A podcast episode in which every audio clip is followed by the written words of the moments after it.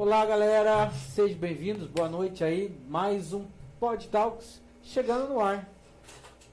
Eu já vou tirando aqui minha, minha máscara, já estamos é, todos uns cuidados aí para o nosso combater, né? Tentar transmitir o mínimo possível, que essa pandemia vai, vai se embora o mais rápido possível. Então, sejam bem-vindos, você que está em casa, você que está chegando, você que está assistindo depois, você que está nos ouvindo pelo Spotify, sejam bem-vindos.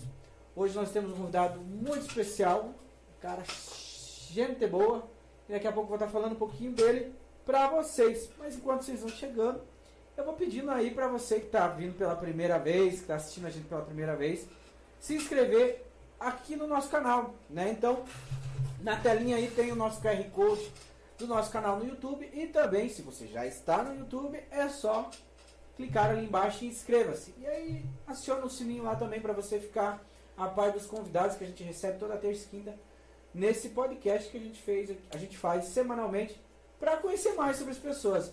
É, muitos perguntam para nós, mas qual é o tema do teu podcast? Nosso tema nessa primeira temporada é o eu. É, a gente quer conhecer mais sobre a pessoa que está sendo entrevistada e aí quando surge é, perguntas de vocês, a gente acaba discutindo aqui e, e, e pedindo para o entrevistado. Então, fiquem à vontade e vocês também estão tá enviando a sua pergunta é, no nosso podcast de hoje. E aí também lembrando que nós também temos as nossas redes sociais. Então, lá no Facebook nós temos a página do Podtalks, lá no Instagram também temos o nosso, nosso perfil lá do Podtalks e também estamos no TikTok. Então, conforme vai acontecendo as entrevistas, né, a gente coloca alguns cortes lá no TikTok e também no, no nosso canal do YouTube. De vez em quando, aí devagarinho, tá indo os nossos cortes para também o canal do YouTube. Beleza, gente? Então, sejam bem-vindos a todos. Quero mandar um abraço para todo mundo. Não vou nominar aí, porque é muita gente, né? Mas, se você tiver aí a sua pergunta, deixe nos comentários do nosso chat ao vivo, tá? E você que está nos assistindo, nos escutando pelo Spotify, é, nosso bom dia, boa tarde, boa noite, seja aonde você estiver. Beleza? Mas vamos lá. Boa noite, professor. Hoje o nosso convidado, ele é professor, ele é organizador, realizador cinematográfico, produtor, é, também faz parte, integrante da frente da cultura de Fazenda Rio Grande e também conselheiro de cultura do município de Fazenda Rio Grande. E deve ter mais outras coisas, além de ser marido, pai não sei se é ainda, vamos saber daqui a pouco, mas o nosso professor, muito conhecido aí da galera, professor Odair Rodrigues, mais conhecido como Oda Rodrigues. Boa noite, professor. Boa noite, boa noite a você, Diego, e boa noite a todos e todas aqui desse podcast, cada vez melhor, cada vez aumentando mais as audi a, a audiência. Legal, legal. Eu agradeço já pela sua pelo seu sim por estar aqui hoje com a gente, né? Dentro desse mundo aí, dessa pandemia, a gente tomando todos os cuidados, mas você se, é, é, tirou um pouquinho do seu tempo, agora que está de recesso escolar, né? Vamos dizer um de férias, mas está de recesso escolar aí. Pequeno recesso de uma semana. Pôde vir participar, mas seja bem-vindo. Nós bem-vindo já para Fernando Cordeiro, que já está ali ligadinho nos assistindo pelo chat ali. Boa noite, Fernando, seja bem-vindo aí. Mas vamos começar, professor. Quem é o Odair Rodrigues? É o Odair Rodrigues? Eu, eu, adoto o nome né, de Oda Rodrigues. Odair é o nome, é, é o nome do meu pai, né? Infelizmente perdi ele esse ano né, para a Covid-19. Porque eu sou júnior, né? O Odair Rodrigues Santos Júnior, né? Mas eu adoto o nome de Oda. Né, já tenho um apelido há muito tempo, uh, desde de garoto, de mestre Oda, né? O pessoal fazia essa. Morei com o pessoal na República, com paraenses, grandes amigos paraenses em São Paulo, sou paulista. Então o pessoal chamava de mestre. Era um apelido, ou mestre, mestre Oda, mestre Oda. Então acabou ficando Oda ou mestre Oda, né? Então acho que eu, o pessoal acaba brincando, conversando, sou bem conhecido com esse nome, que acabei também adotando como, como nome artístico.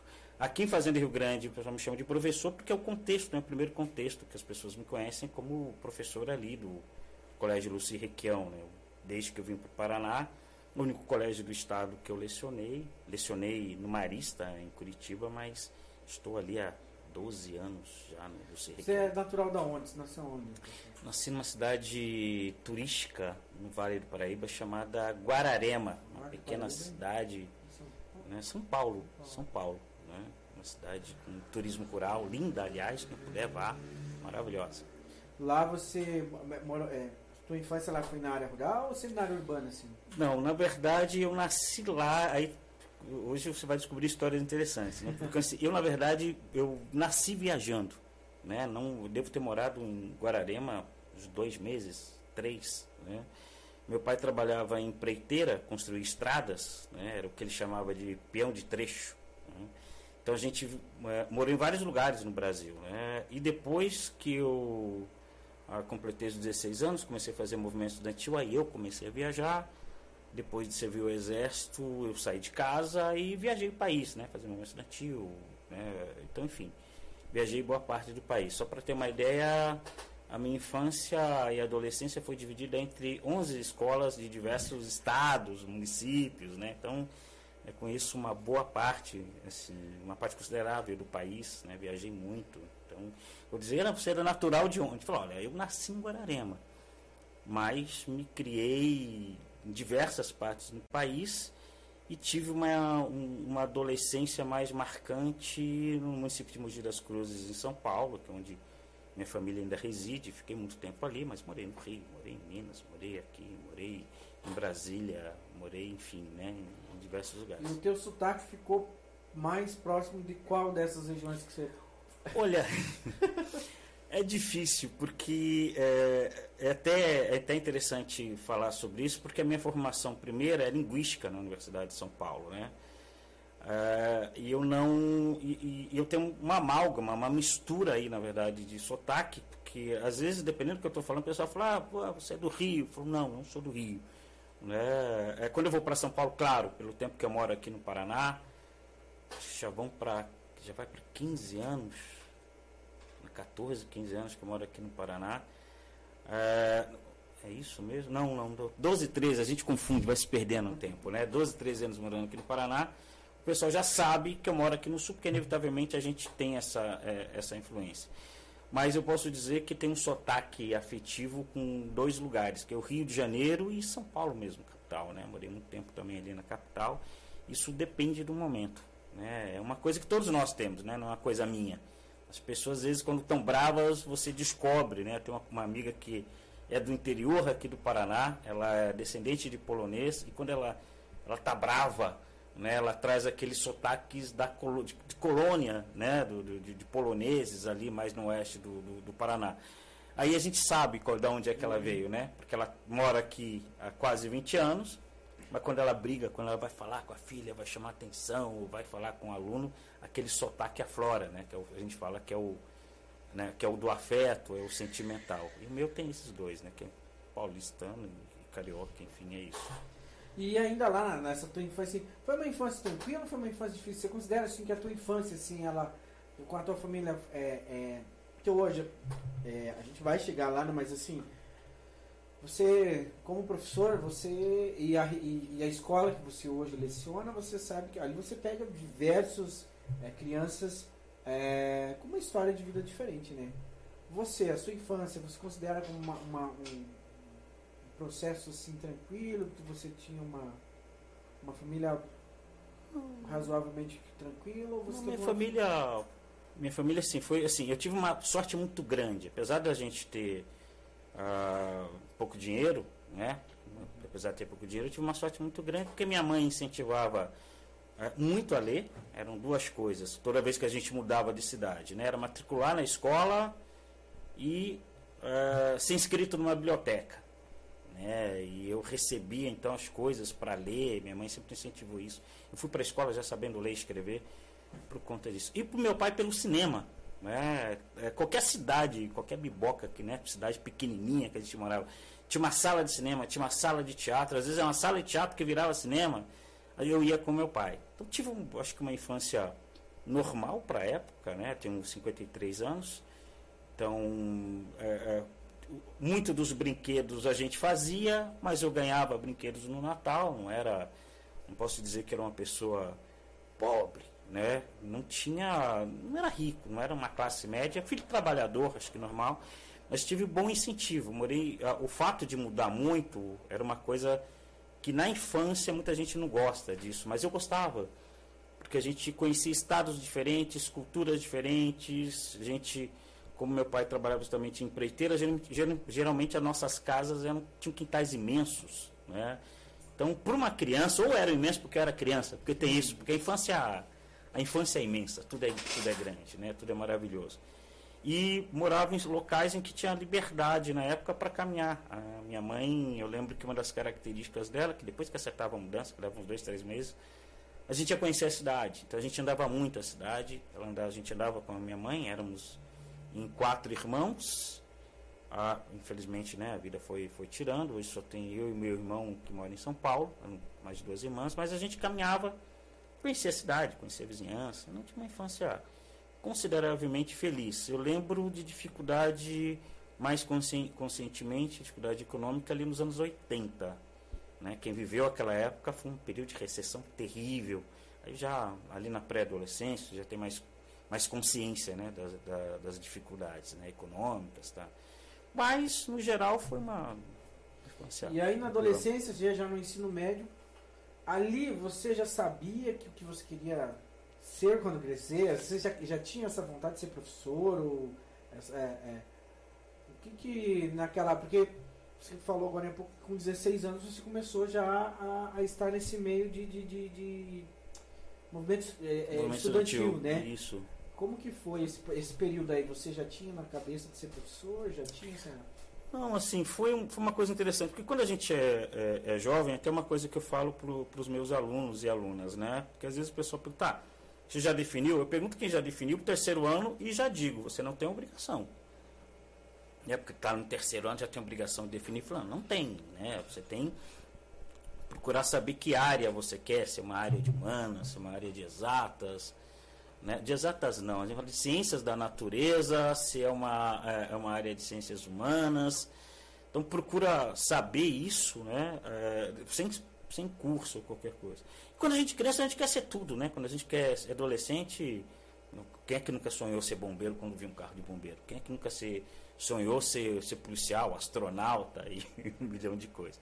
Então acho que na adolescência não tinha definição ainda como professor, mas ali foi, foi fundamental porque o movimento estudantil foi definindo essa opção pela educação, né? Para mim, porque participava em São Paulo é, a gente estava na época de construção do Grêmio, era final da ditadura militar, a gente acabava participando muitas vezes de movimentos com os professores, a gente tinha uma proximidade grande com o professor. Meu primeiro vestibular eu fiz para direito e para letras. Eu passei em direito no Rio de Janeiro, que eu podia na UF, podia matricular no meio do ano e letras na Universidade de São Paulo. Aí entrei com letras, nunca mais quis sair e descobri né, foi, foi, um processo descobrir como professor, porque mesmo na universidade fazendo letras, que era linguística na verdade, né, fazia linguística, eu tinha o objetivo de ser pesquisador e não professor do, do, do ensino básico, né, que é o ensino médio, ensino fundamental. Isso foi, pô, precisava trabalhar, chegava um determinado momento, foi ser professor, isso foi descobrindo, foi descobrindo a beleza disso fantástico, que é essa possibilidade de, de ensinar. Né? Então foi um processo longo isso aí. Aos 16 anos a gente né? Sonhava ser jornalista. Tá, é, mas, e aí, mas essa. Eu digo assim, esse filho ali de, de, de, de, de lutar por direitos, começou já ali nessa questão do movimento estudantil? Ah, isso foi sem sombra de dúvida. Foi no movimento estudantil porque eu vivi nessa adolescência no período de grande efervescência política, né? A minha adolescência foi naquele período das diretas, começavam as diretas. Eu tinha 14, 15 anos, a gente via aquilo. E a gente, jovem, falando a gente, porque era todo um, um grande número de, de, de, jovens, e hoje alguns são grandes nomes né, da política, das artes, né, são colegas, são amigos, né, alguns são amigos, continuam sendo amigos nessa, nessa vida, mas era dessa movimentação toda é que surgiu é, é, é, essa necessidade de direitos, mas também tinha incentivo em casa. Né? Em casa, minha mãe sempre colocou, sempre fez questão que soubesse os direitos. Ela mulher muito simples, mas sempre é, fez questão de ensinar que a gente devia saber os direitos, saber respeitar, mas saber os direitos também. Então, em casa tinha esse incentivo, começo a fazer o movimento estudantil, a conhecer Grêmio, Grêmio, conhecer, entrar ali naquele movimento das diretas, daqui a pouco constituinte de 80, né, daqui a pouco a constituinte, né, entra no movimento da, da, da constituinte, ou seja, acabava tomando um, um, um, contato com militância política, enfim, né, e conhecer gente do país inteiro. Acho que essa, essa grande diversidade é que acabou trazendo essa necessidade, né, eu acho que e, e ter consciência que todo mundo é político. Mas quem não está fazendo nada, mesmo quem diz que não dá opinião, mesmo quem diz que odeia política, é político. Né? Você sabe disso. A pessoa diz, não, eu odeio política. Isso é política. Ela, né, porque quer queira, quer não. É, o que a gente come, o que a gente bebe, a gente está falando aqui da pandemia, né? Está falando aqui dos procedimentos aqui no estudo, falando da pandemia. Quem é que determina é, é, é, é saúde, verba para saúde? É política. Então a gente precisa ter essa consciência. Isso eu tenho desde garoto, né? Então, esse é um processo que eu acho que todo mundo devia ter também. Você começou, você já começou a lecionar fora do estado do Paraná? Aqui, aqui foi o primeiro estado que você dá aula? Não, já lecionava em São Paulo antes de vir para cá. Já, já lecionava oito anos em São Paulo, lá como. Lá tem outro nome, não é o PSS, né? Mas seria o que é PSS aqui no Paraná. Né? Eu lecionei na rede estadual e na rede. Uh, em Sumaré, que é uma cidade da região de Campinas. Lecionei em Mogi das Cruzes, onde morava a família. Lecionei na cidade de São Paulo. Depois ah, quando uh, juntei os paninhos, vamos dizer assim, com a minha terna namorada, Isabel, né, em Campinas. Qual dessas cidades? Campinas. Vou para Campinas porque a Isabel foi militar, né? Teve a oportunidade de conhecer. Tenente do Exército, um metro e meio, metro e cinquenta e dois de pessoa, aquela pessoa pequena. Foi oficial do Exército, ela foi tenente ali na, na escola de. Na, no CPO, não, no CPR, não, na Escola de Preparação, SPSEX, Escola de Preparação de Cadetes do Exército, né? Ela foi tenente ali, ficou ali acho que uns dois, três anos, numa espécie de. Eles têm, eles têm, eles contratam né, profissionais, passa por um treinamento militar, então ela foi, ela poderia seguir a vida militar, não quis seguir a vida militar, então aí a gente resolveu que ia assumir mesmo a profissão como, como professores. Né? E em Campinas, então eu lecionei em Campinas, Sumaré, Hortolândia, enfim. Depois passei no concurso aqui em definitivo e vim para o Paraná. E aí entrando dentro dessa questão do ensino, o que, que você. É, é, é, existe uma diferença de ensino de, de, de, um, de um estado para o outro dentro da grade curricular do, do estudante? Olha, é, o currículo, ele, no geral, ele é, ele é dado pela LDB, né, Lei de Diretrizes de Base, então eles são, eles são semelhantes. Existe uma grade horária em que, você, que permite uma flexibilidade é, ou outra ali, o que tem são diferenças em algumas coisas no sistema de ensino. Por exemplo, eu sou de São Paulo, com muitos amigos professores de São Paulo, eu converso com uma amiga que é supervisora, ela ficou espantada, por exemplo, no Paraná, na relação da, da educação especial, uh, de estudantes com necessidades especiais na escola pública do Paraná ter direito a um professor ou professora que eu acompanho em sala, né? e se for o caso, se for alguém que tenha dificuldade de locomoção, né? dificuldade motora, enfim, ainda tenha um funcionário ou funcionária para poder adaptar. Né? Eu, inclusive, leciono para estudantes com necessidades especiais.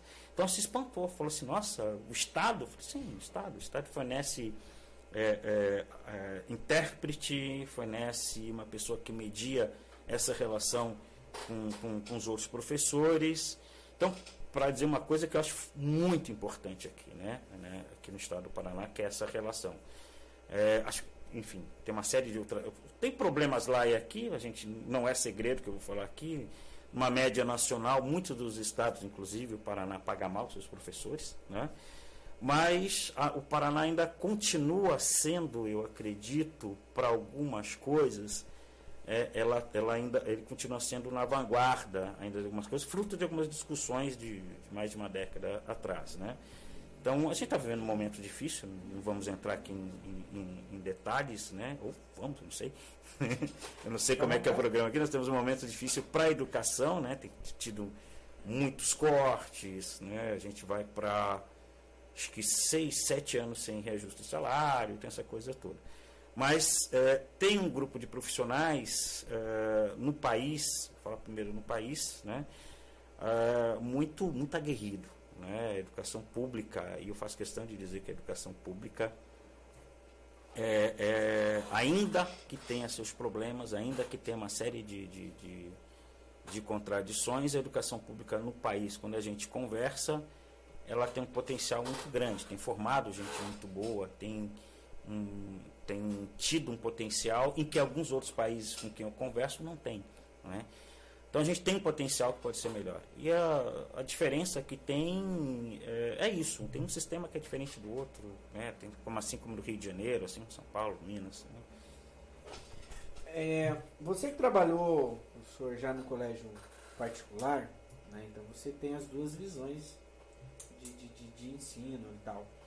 Existe, é, é, isso é algo, até esses dias, quem estava aqui, acho que era a Rosane que estava aqui, não sei se era a Rô ou se era o Paulo que eu fiz, que a gente comentou sobre, é, o, sobre isso, que é, grande parte, se hoje existe cotas, existe toda essa, esse, esse é, na Universidade Federal, é por causa que os direitos não são tipo, é, é, vamos dizer, o pobre, o, o, menos favorecido, ele não tem a mesma qualidade de ensino que o, mais rico, que mais tem dinheiro, tem condições. Por isso que hoje existe ainda cotas. Por, não só isso, né? Existem também outras é, esferas que a, a também tem isso. Mas existe no Brasil, sei lá, alguma discussão de ter uma uma padronização do ensino onde o aluno de escola pública tem o mesmo ensino da escola particular ou não? Por que, oh, que isso hoje. Você, Diego, assim, né, às, vezes, é, você... não, às vezes não cara para me responder, mas deve você estar tá ali no meio, né? Você tocou, tocou num ponto muito interessante, né? muito importante, até te, te agradeço demais isso. Né? É, o que tem essa grande diferença é uma diferença que não é simplesmente uma questão de diferença de currículo. Alguns os currículos das escolas particulares e públicas, elas se complementam. Tem o que tem a escola particular, muitas vezes, dependendo da escola particular, ela tem um curso a mais, né? tem um tempo a mais. A grande diferença é, é classe social. É, eu, dei, eu lecionei no colégio na época, que era um excelente colégio, aprendi muita coisa ali, vale dizer, né, que é o, que é o colégio Marista. Aprendi muita coisa no Marista, agradeço, foi ótima a oportunidade que eu tive para trabalhar ali. Mas falando em relação ao nível de ensino, uh, eu leciono para alunos que uma parte deles no nono ano já tem que se preocupar em trabalhar no ano seguinte, porque vão para o ensino médio. E quando eles não têm que se preocupar com isso, ou mesmo agora na pandemia, uh, eu leciono para estudantes de nono ano que me pedem desculpas e esse, e esse é o que tem acesso à internet, porque tem muitos que não têm. Uh, porque ele tem que tomar conta do irmãozinho, então ele, ele, me pede desculpa porque o irmãozinho ou a irmãzinha está ali do lado, porque os pais têm que trabalhar. Ou os pais estão trabalhando em, em momentos variados. O estudante do, de determinada escola particular, porque eu não falo escola particular, outra coisa que eu lembro aqui, é que elas não são iguais também. O marista não é igual, sei lá, ao, ao, o Joãozinho e Maria que tem aqui. É diferente. É diferente, completamente diferente. São, é um outro público, é, é um outro. É, a, é uma outra realidade financeira de quem banca. Né? Então, inclusive as escolas particulares elas não são, elas não são uniformes. Quando a gente fala de escola particular, geralmente o pessoal vai para isso mesmo que você acaba de trazer. São as que estão no topo do ranking. Mas existem escolas particulares que elas são eu, eu, digo sem medo, que, que elas não, tem, não deveriam funcionar. Tem, tem escola particular que não deveria funcionar. Né? Uh, porque pelos profissionais, nem tudo é regularizado, nem tudo. Eu estou falando desde o prédio, nem, nem, nem o prédio não é regularizado, né? Até os profissionais, você vai ver lá, não tem uma pedagoga exatamente responsável que fica na escola, né? você não tem um projeto pedagógico mais eficiente. E das escolas que são as referências das privadas, é, como disse, é uma diferença de classe social. Os alunos dessa escola que eu lecionava não tinha que se preocupar em tomar conta do irmão, porque o irmão vai estar com a babá. Né? É, é, ele tem o dia todo. Então, além da, da, da escola, ele vai ter um curso de inglês à tarde para reforçar. Às vezes eu estava lecionando, estava sou professor de literatura, estou lá apresentando, gosto muito de apresentar a arte, né? Estou lá apresentando um, um quadro de um, de, um, de um, pintor chamado Michelangelo Caravaggio. Aí a pessoa fala assim, ah, eu vi isso no museu tal, na Itália. Aí estou apresentando uma, uma escultura. Ah, eu fui no Louvre. Ele foi, eu não fui no Louvre. Aquele, aquele aquela estudante foi no Louvre. Né? Aquele aquela estudante foi no Louvre. Então aquela pessoa. Então, diferença de classe social isso. Então o problema é, começa não sendo é, é exatamente a escola, mas da sociedade. E reflete nisso. Né? É, há uma preocupação, é, é, as escolas, essas escolas referências, é voltado para apresentar essas pessoas para dirigirem a sociedade. E é uma discussão que eu tenho muito com meus colegas na escola pública, né? Falou, olha, a gente tem que tomar cuidado, porque senão a gente, a gente também, acho que a escola pública tem que formar dirigentes nessa sociedade. Quando eu falo dirigente, não é que todo mundo vai ser presidente do país, ou que todo mundo vai ser prefeito, que todo mundo vai ser vereador, que todo mundo vai ser engenheiro. Mas é, costumo dizer para os alunos que seja um cidadão, uma cidadã que tem consciência do que está fazendo, que vai lutar pelos seus direitos, e que vai ser uma pessoa que vai liderar. Liderar, de, e é diferente de mandar, que vai conversar, que vai dialogar, que estando trabalhando numa fábrica ou estando, né, estando sendo uma pessoa que está na linha de produção, ou sendo um engenheiro, ou sendo um médico, uma médica, né, que tem essa noção de, de liderança, de, de voltar para a sociedade, de pensar para a sociedade. É, isso a gente é, verifica nesse momento difícil que a gente está passando. Né? É uma, é uma, tem uma categoria que eu tenho prazer de conhecer muita gente, inclusive porque eu me relaciono com o pessoal do Sindicato dos Médicos aqui. Conheço muitos médicos, não só no Paraná, mas conheço muitos médicos no país. Mas, por exemplo, há médicos em que tem uma grande preocupação, né, é, só para citar um exemplo, né, com, com, com sociedade, conheço gente que é sanitarista, conheço pesquisador, e tem gente que está preocupada em ganhar dinheiro. A gente sabe disso. Né? Há uma diferença grande. Né? E acho que é, é, a questão não está a igualar a qualidade da escola particular da escola pública. A escola pública ela tem um potencial para uma qualidade muito grande, mas quando se corta a verba, né? Eu, dou, leciono num colégio público, e aí é, é, quando não se dá verba para estruturar, quando o prédio não, é, não, não tem a manutenção que deveria ter, não por conta do dirigente na escola, porque a verba não, não, não ia ou não vai. Ou quando seus profissionais não recebem o que deveriam receber. Eu recebia na, na escola particular quatro cinco, na época, né? Quatro ou cinco vezes mais do que, do, do que o professor de Estado recebia. Então há, há, há, essa diferença. O tempo do profissional conta. Né? O tempo do profissional conta. A, a classe social de quem trabalha na escola conta. De quem de quem frequenta a escola conta, né?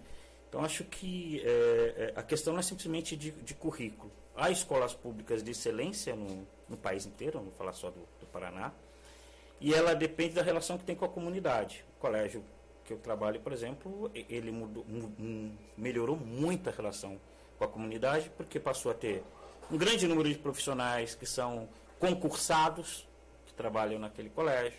Então são profissionais que sabem o seguinte: vai virar ano, eu vou estar, tá, eu, eu lecionarei nesse colégio.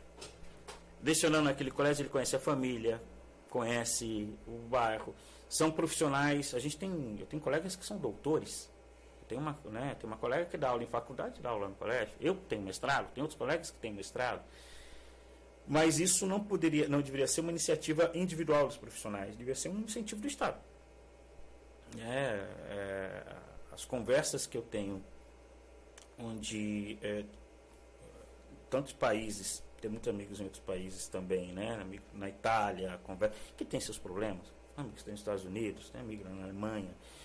Enfim, é, é, quando a gente vai conversar né, sobre as diferenças profissionais, a grande diferença é, é, é o seguinte, é que política pública se aplica. Né? Quando o pessoal fala, ah, em outros países os professores são valorizados. Não são todos, mas em muitos são. Né? Há uma discussão, há uma, há uma visão do seguinte: é, tão importante quanto um professor universitário é uma professora de educação infantil, por exemplo. Né? A professora de educação infantil, aliás, devia né, ganha muito pouco. Ela devia ganhar a mesma coisa que eu ganho, até mais.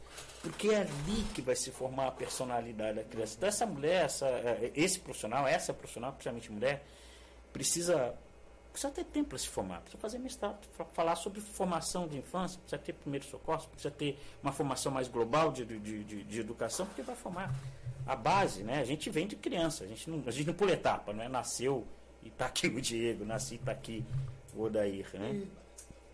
E, e, tudo isso que gente, tudo isso que você tem falado, ele vai refletir lá na frente, né? A falta de, de, de verba e tudo mais vai cair lá na questão política mais para frente, né? É, eu ia perguntar outra coisa, mas já vou pegar nesse gancho aí que eu tô falando, da, que foi acho que com as outras profissionais também, que a gente estava falando do Estado mudaria em relação a alguma coisa na qualidade de ensino, não da parte do professor, mas a qualidade do Estado, do governo, é investir mais. Se houvesse uma tal obrigatoriedade de filhos de políticos terem que ser alunos da escola pública? Ou isso é impossível, isso a Constituição não permite? Assim, a gente vive num país capitalista, então esse tipo de coisa não vai ter. É, o, a questão não é se o filho de político. O que precisaria, eu acho que é, é, mais que o político. Assim, primeiro quero dizer que eu não, eu não demonizo a política. Né? Eu quero, acho que publicamente, colocar isso aqui. Não sou daqueles que vai dizer que, que o político tem que ter isso, o político tem que ser aqui, porque acho assim. Uh, político que está representando também depende da consciência do povo que o elege. A gente precisa assumir isso né? precisa discutir, as pessoas precisam se conscientizar disso.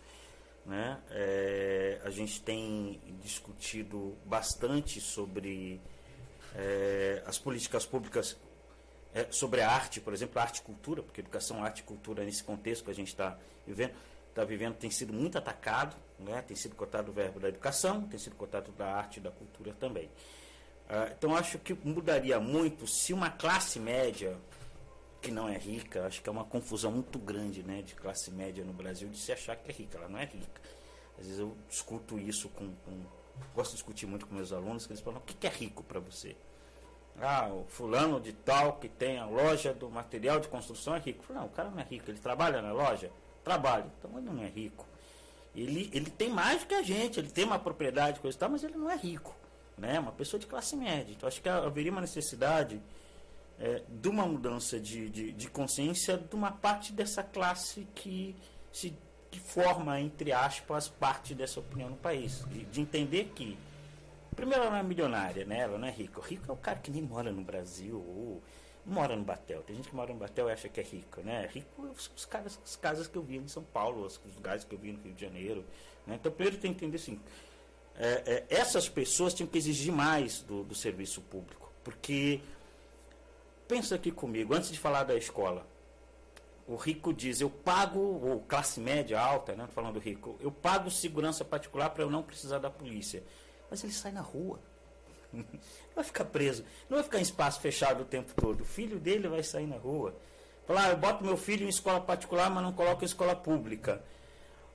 Mas ele vai depender de pessoas formadas em escola pública. Ou, ele, ou, ou todo mundo que serve a essa pessoa será de escola particular.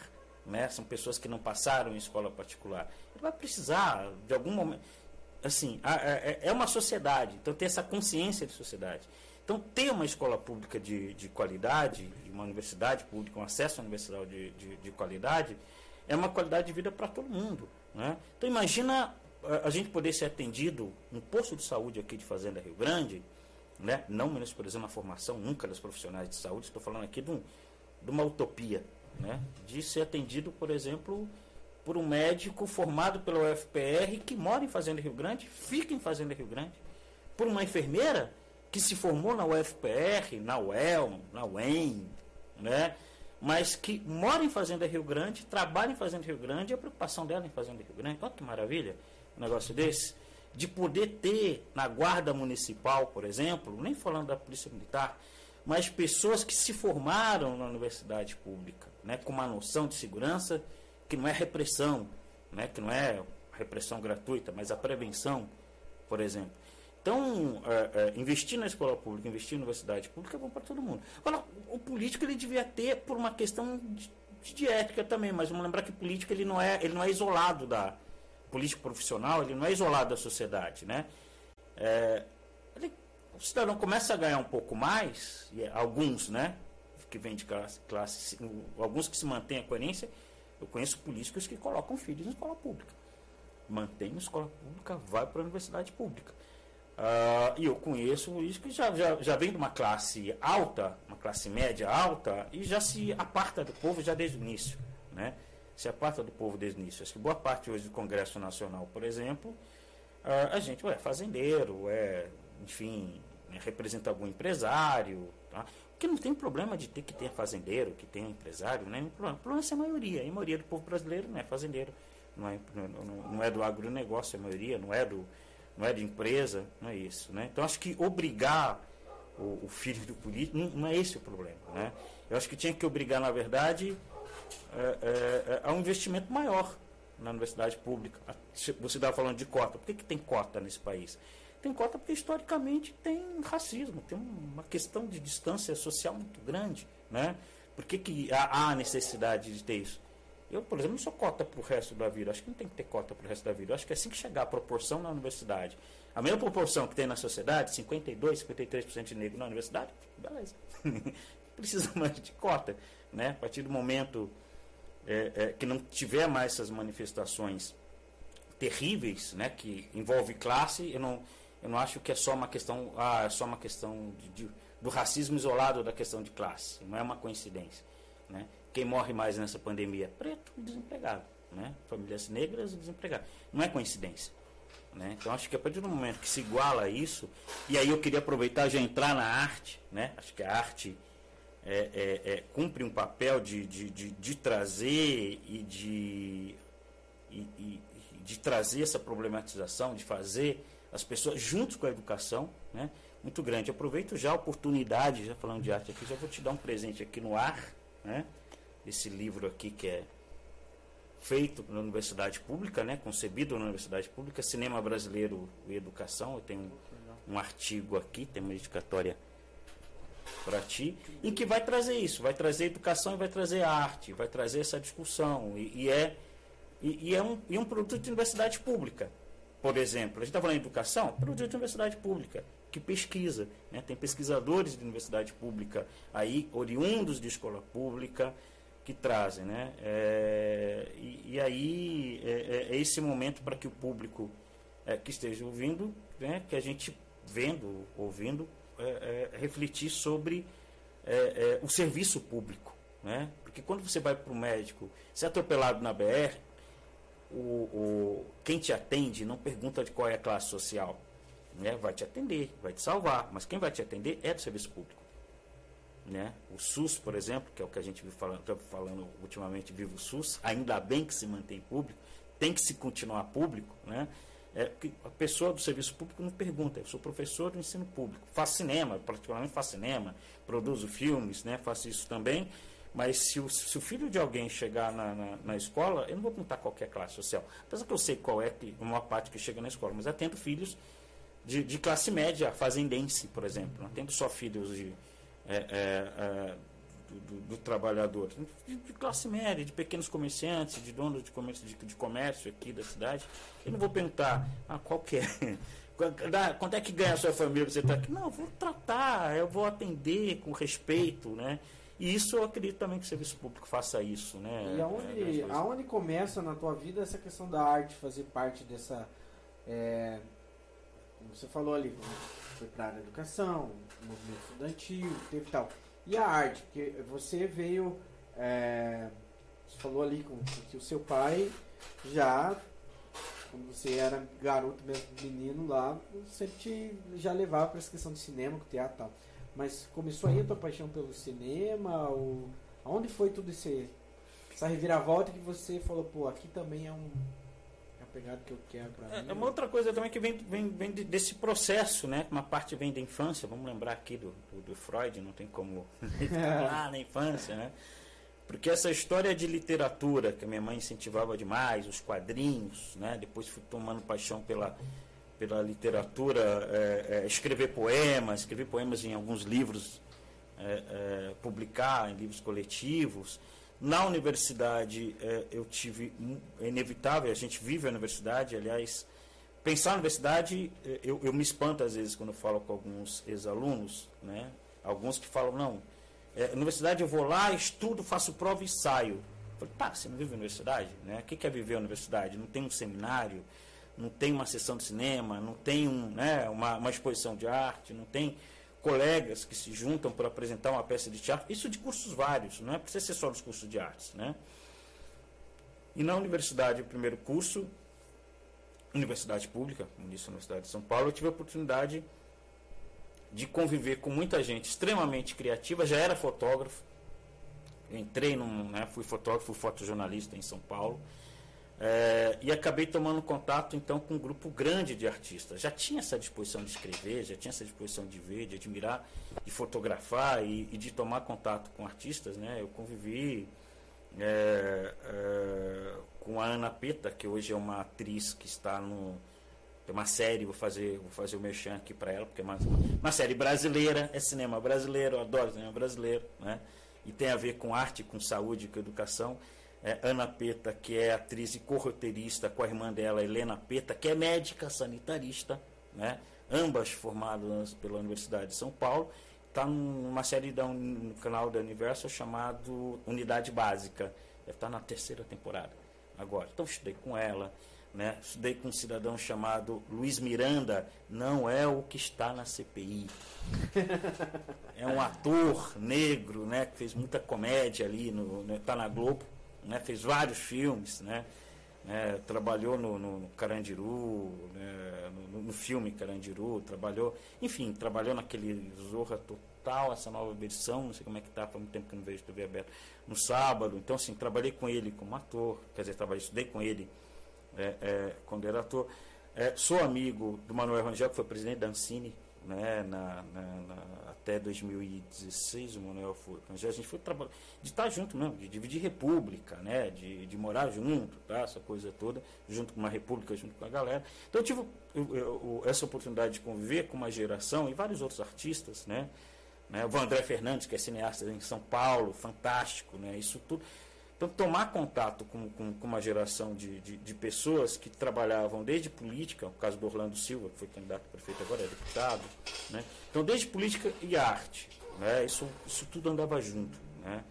É, eu vi esses dias o filho do Portinari, numa transmissão é, pela internet, dizer o seguinte, né?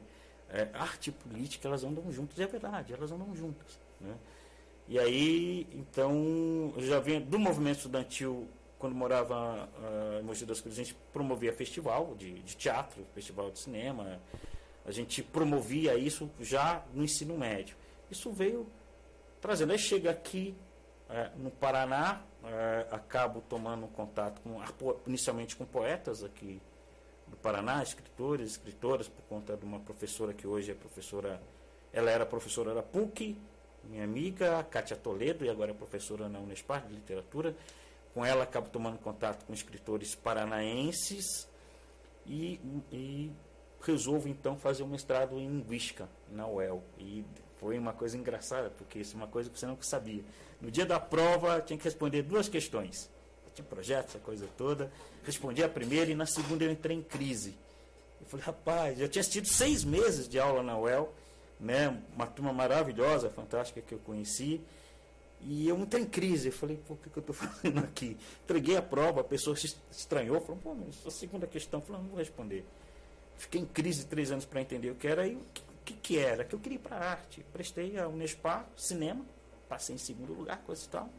E comecei a fazer um antigo sonho, que é produzir cinema, né? Estudar cinema educação, que inclusive esse é o tema desse livro espaço, produzo ficção, produzo documentário, mas eu tenho uma intensa produção acadêmica, né, do, falando do ponto de vista de intensidade de estudar, de ver dentro da universidade, em relação ao cinema educação, né, dessa possibilidade da arte. Inclusive, quando você foi secretário de educação aqui, lembra-se, fez algumas parcerias de trazer cineastas, jovens cineastas, né, para fazer na Semana Consciência Negra, exibir filmes aqui, né? A gente tem uma história. Aliás, essa história que não sei se você já contou aqui, essa aqui é muito importante. Né? O cinema veio para cá, para a Fazenda Rio Grande, não tinha. numa parceria, numa conversa, isso é uma. É aproveitar que a gente está no ar, né? Numa conversa com o Diego, que era secretário da, da, da Educação, Talício Cirino, cultura, né? né? Cultura, desculpa, da cultura, que a gente falou tanto de educação, da cultura, né? Que é um produtor independente, grande Talício Cirino, né? Que, da, da produção Tigre, que é, é realizador, é, também é exibidor de cinema, e eu que, que tinha feito uma singela pesquisa, né? a gente conversou muito sobre isso, sobre Fazenda Rio Grande, é, perguntando, como eu, eu, atuei no Sindicato dos Professores, na PP, eu viajei Mandirituba, Quitandinha, vários lugares aqui na, na nossa área, para lá de Fazenda Rio Grande, né, de Mandirituba em diante, visitando escolas. E eu sempre fazia essa pergunta, fazia um questionáriozinho com colegas, né, quando tinha oportunidade com estudantes, para saber se eles viriam, se eles iriam ao cinema Curitiba. Alguns não iam, e por quê? Alguns não iam para Curitiba, uns porque os pais trabalhavam durante a semana, não queriam ir no final de semana. Outros porque, por uma questão de realidade mesmo cultural, achavam que Fazenda Rio Grande é o máximo que eles iriam, porque eles achavam uma questão de, de, de, morar em cidades menores, que Curitiba, Curitiba era muito agitado, não queriam pegar a linha verde, mas se tivesse cinema aqui em Fazenda Rio Grande, o pessoal viria. Né? O, Diogo, o Diego foi a pessoa que conversou, a gente conversou ali com o pessoal é, é, é, do shopping, começou essa, essa conversa, o Talício convenceu alguns empresários, em algum momento, que aí, para não ficar constrangido algumas coisas, eu vou ficar aqui uhum. em silêncio, mas em um determinado momento realizou-se o cinema, né? veio o cinema para cá, para o Shopping Castelo, né? para o Castelo, e, enfim, né, foi uma luta nossa, né? Cheguei a ter um programa de rádio um tempo aqui, fiquei num programa de rádio que eu tinha 15 minutos não tinha um programa, né? Fazia um, um programa de rádio que tinha 15 minutos só para falar de cinema. Isso tudo, né? Enfim, a gente conseguiu sensibilizar alguns empresários que trouxeram cinema aqui para a Fazenda Rio Grande. A única coisa que a gente fica chateado é que nem o Diego, nem eu, nem o Thalys fomos convidados para a inauguração no dia, né? O pessoal né, tratou aquilo como se a gente não existisse. É. Mas tudo bem. Isso faz né? parte, né? É importante que a semente a gente... foi lançada e temos cinema na cidade. né? Cinema na cidade. Isso faz parte também. Né? É, é algo interessante. Eu sempre é, fazia isso, né? Em momentos que eu ia, quando estava à frente da cultura e a gente ia dar algumas comparações, né? A gente é o fato de comparar, mas dizer o quanto que a fazenda não estava para trás, né? Porque era o cara que tem o terceiro, quarto é, é, renda per capita do estado do Paraná no contexto de tributação, não tem cinema. É, então, então a gente, enfim, né? Mas é interessante isso. E aí já você já, já é mestrado, já se formou na, na, na, no cinema ainda você está cursando já? Não, é, essa é uma história interessante. Eu entrei para graduação de cinema, aí a, ah, teve um curso de especialização de produção de cinema na, na, na Unespar, que é essa universidade está fazendo. Eu interrompi a graduação, fui lá e fiz a minha especialização em produção de cinema, né, em cinema. Ou seja, como eu já tenho outra graduação, eu pude fazer isso. Voltei para a graduação, aí abrir o mestrado. Eu fui fazer é, mestrado em artes, que eu estudo vou, com, com, foco voltado para cinema e educação. Ano que vem eu devo é, é, concluir, eu acredito, que é a graduação de cinema, mas já venho produzindo filmes nessa trajetória.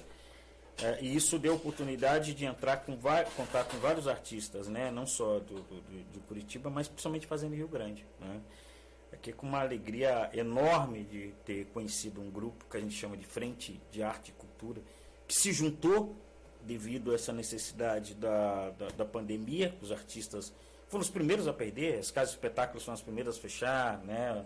os teatros, os cinemas, né? não abriu de fato ainda, né? não, não como uma viabilidade econômica, então os artistas do município de Fazenda Rio Grande se juntaram numa frente né? para que a gente pudesse discutir inicialmente é, é, a lei Aldir Blanc e hoje a gente tem discutido, por exemplo, o PPA, né, que é o plano plurianual, que é, enfim, né, que começa na sua gestão quando secretário de Cultura e que a gente começa a discutir agora. Né? Então a gente toma consciência né, que uh, artesãos, né, atores, atrizes, produtores culturais, né, pessoal do audiovisual, né, até aproveitar É, eu não sei se o Léo é o dono da produtora, mas que o Léo se junta é para a gente nisso, é o filho do dono, mas para conversar de audiovisual também aqui com a gente, né? né? Tem uma produtora de cinema, a gente vamos, vamos, vamos fazer junto aqui, vamos trocar essa ideia juntos. Né? E a gente está com dois, é, duas grandes bandeiras atualmente, né? que é 1% né, progressivo do, do orçamento total para a cultura. Pra gente, isso não é tirado do nada, a gente tem visto é, os estudos do, do, do, próprio Ministério da Cultura, do antigo Ministério da Cultura, né, da atual Secretaria de Cultura, ainda é, que até o ano que vem, eu espero que não mais, né, vou manifestar isso aqui abertamente, né, não tenha tido, a gente tenha tido uma dificuldade muito grande com cultura, né, quando a gente ouve um, te abre, vai, você vai lá abrir seu celular, vai ver a internet, o secretário, o secretário nacional de cultura diz que música, é, é, ele dá um, um, viés apenas religioso para a música, ele limita a música, a música também é pelo viés religioso, a gente tem grandes obras, né, a gente tem grandes obras mundiais que partem né, de, um, de, um, de, um, de um viés religioso, mas a arte acaba extrapolando isso aqui. Mas não é só isso, né? E, ou quando tem esse mesmo secretário que limita ali a arte, tenta colocá-la numa caixinha. Então a gente tem que, nós temos que nos unir mesmo. Então a gente está querendo 1% né, do, do orçamento total, porque é um retorno, um investimento isso. E a gente gostaria que, de novo, que tivesse o status de secretaria da cultura, né? Porque a, a, mudou a gestão, a gente acha que é importante, talvez ainda a atual gestão ainda não tomou, ainda não entendeu, né? Porque se, cultura é um investimento, é um retorno. A cada é, é, é, um real é, é, investido, cerca de três voltam, né? A gente tem investimento três vezes mais. Isso no, no cálculo anterior, é que agora não tem tido estudos mais sobre isso. A gente tem no Brasil alguns bilhões de reais, não, casa de bilhões de reais de retorno da cultura, né? Cultura e turismo. Então, nos unirmos como artistas aqui é um, é, um, é um. Tem essa questão da arte, tem essa questão de, de mostrar uma outra possibilidade do mundo, de mostrar.